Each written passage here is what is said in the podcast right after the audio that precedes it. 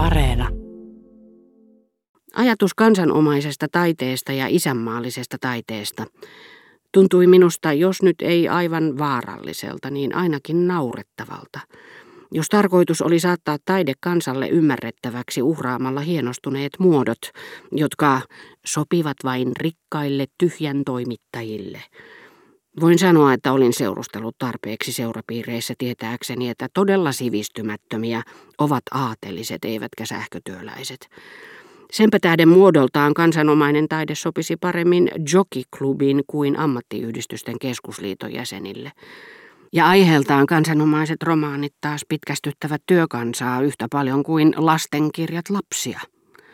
Lukiessaan ihminen haluaa siirtyä arjestaan pois ja työläiset ovat yhtä uteliaita tietämään ruhtinaista kuin ruhtinaat työläisistä. Heti sodan puhjettua Maurice Barr oli sanonut, että taiteilijan, siinä tapauksessa Tizianin, pitää ennen kaikkea palvella isänmaan kunniaa.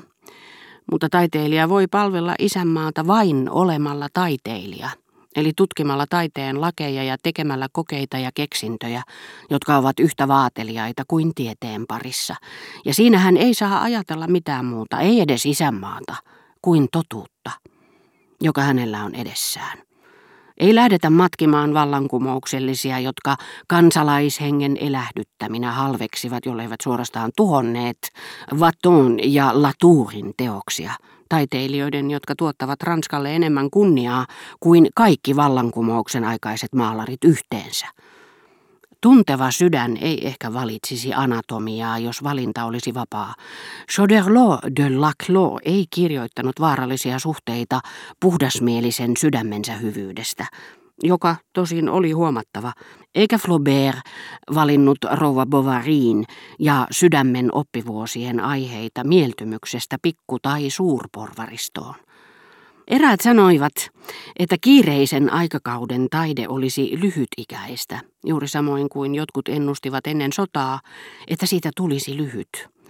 Samaan tapaan tuumattiin, että rautatiet tekisivät lopun mietiskelystä ja että olisi turhaa kaipailla valjakkojen aikaa, mutta nyt auto hoitaa niiden tehtävän ja suo turisteille taas mahdollisuuden viipyillä tarkastelemassa hylättyjä kirkkoja. Kuva, jonka elämä itse meille antaa, tarjoaa samanaikaisesti monia vaihtelevia aistimuksia. Esimerkiksi jo luetun kirjan kannen nähdessämme kutoutuu nimen kirjainten alle kaukaisen kesäyön kuunsäteitä. Aamukahvin maku tuo mieleemme epämääräisen toiveen kauniista ilmasta, joka muinoin juodessamme maitokahvia isosta valkoisesta posliinikupista, sen kermamainen poimupinta muistutti kettoa. Samalla kun päivä oli vielä koskematon ja kokonainen, niin usein hymysi meille arassa sarastuksessa. Tunti ei ole pelkästään tunti, se on malja täynnä tuoksuja, ääniä, suunnitelmia ja säitä. Se, mitä me sanomme todellisuudeksi, on tietty yhteys näiden meitä samanaikaisesti ympäröivien aistimusten ja muistojen välillä. Yhteys, joka häviää puhtaasti elokuvallisessa esityksessä, sillä se loittonee totuudesta sitä mukaan, mitä enemmän väittää rajoittuvansa vain siihen. Ja tämä ainutlaatuinen yhteys on kirjailijan löydettävä – pystyäkseen liittämään kirjoitetussa lauseessa lopullisesti yhteen nuo kaksi eri kokemusta. Kirjailija voi jotakin asiaa kuvatessaan luetella loputtomasti esineitä, joita kuvatussa paikassa oli. Mutta totuus alkaa vasta sillä hetkellä, kun kirjailija ottaa kaksi eri esinettä ja toteaa niiden välisen suhteen. Suhteen, joka taiteessa vastaa sitä, mikä tieteen maailmassa on ainutkertainen syysuhde ja kiinnittää ne kauniin tyylin rautoihin. Painottaessaan samalla tavalla kuin itse elämä kahden aistimuksen yhteisiä piirteitä, kirjailija saa esiin niiden yhteisen olemuksen ja vapauttaa ne ajan aiheuttamilta muutoksilta liittämällä ne vertauskuvaksi. Eikö itse luontokin auttanut minua tässä mielessä taiteen tielle? Eikö luonto itse ollutkin alkua taiteelle? Luonto, joka salli minun huomata, usein pitkän ajan päästä, jonkin asian kauneuden vasta jostain toisesta asiasta, Combreen keskipäivän sen kellojen soinnista, Donsierin aamut vesipattereiden korahduksista, Aistimusten suhde itsessään voi olla tuskin kiinnostava, esineet mitättömiä, tyyli huono. Mutta niin kauan kuin yhteys ei ole toteutunut, ei ole mitään. Eikä tämäkään riitä, jos todellisuus näin olisi tavallaan vain kokemuksen jätetuote ja suurin piirtein samanlainen kaikille, koska kun me sanomme huono ilma, sota, vuokrautoasema, valaistu ravintola, kukkiva puutarha, kaikki tietävät mitä me tarkoitamme. Jos todellisuus olisi sellaista, silloin noiden asioiden elokuvallinen esittäminen riittäisi hyvin ja tyyli tai kirjallisuus, jotka erkanevat yksinkertaisista tosiasioista, olisivat pelkästään keinotekoista lisäkoristetta. Mutta oliko todellisuus sellaista?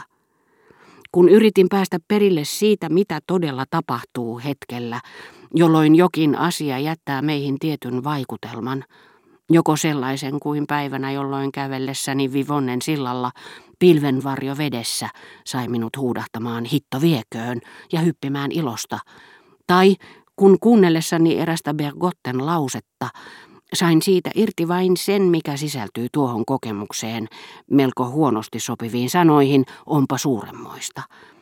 Tai kun Block jostakin typerästä menettelystä ärtyneenä lausui sanat, jotka eivät lainkaan sopineet niin tavanomaiseen tapaukseen, että joku voikin toimia noin, minusta se on kertakaikkiaan fantastista.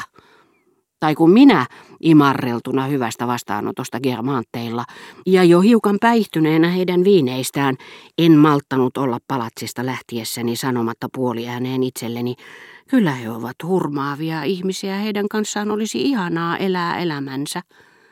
Minä huomasin, että oleellista kirjaa, ainoaa todellista kirjaa, ei suuren kirjailijan oikeastaan tarvitse keksiä sanan tavallisessa merkityksessä, koska se on jo olemassa meissä kaikissa, vaan hänen pitää kääntää se.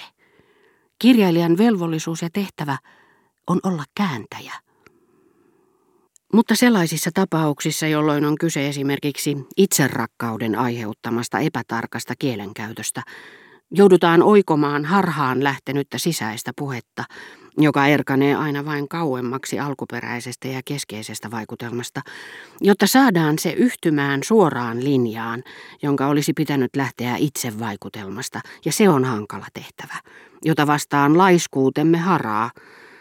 Ja sitten on muita tapauksia, esimerkiksi rakkaus, joissa oikaisemisesta tulee suorastaan tuskallinen tehtävä. Koko teeskennellyn välinpitämättömyytemme, ärtymyksemme rakastetun valheista, vaikka ne ovat luonnollisia ja muistuttavat kovasti meidän omiamme, eli sanalla sanoen kaiken sen, mitä olemme, aina kun olemme tunteneet itsemme onnettomiksi tai petetyiksi, toistelleet emme vain rakastetulle, vaan jopa odotellessamme hänen tapaamistaan itsellemme, niin että olemme joskus rikkoneet huoneemme hiljaisuuden huudahtamalla. Ei, tuollaista käytöstä ei voi sietää. Tai suostuin ottamaan sinut vastaan viimeisen kerran, enkä voi kieltää, etteikö se tekisi kipeää. Kun joudumme palauttamaan kaiken tuon siihen, mitä todella tunsimme, ja mistä se on niin kovasti poikennut, joudumme tuhoamaan kaiken sen, mistä eniten pidimme. Sen, mikä ollessamme yksin, ja suunnitellessamme kuumeisesti kirjeitä tai toimenpiteitä antoi aiheen intohimoiselle keskustelulle oman itsemme kanssa.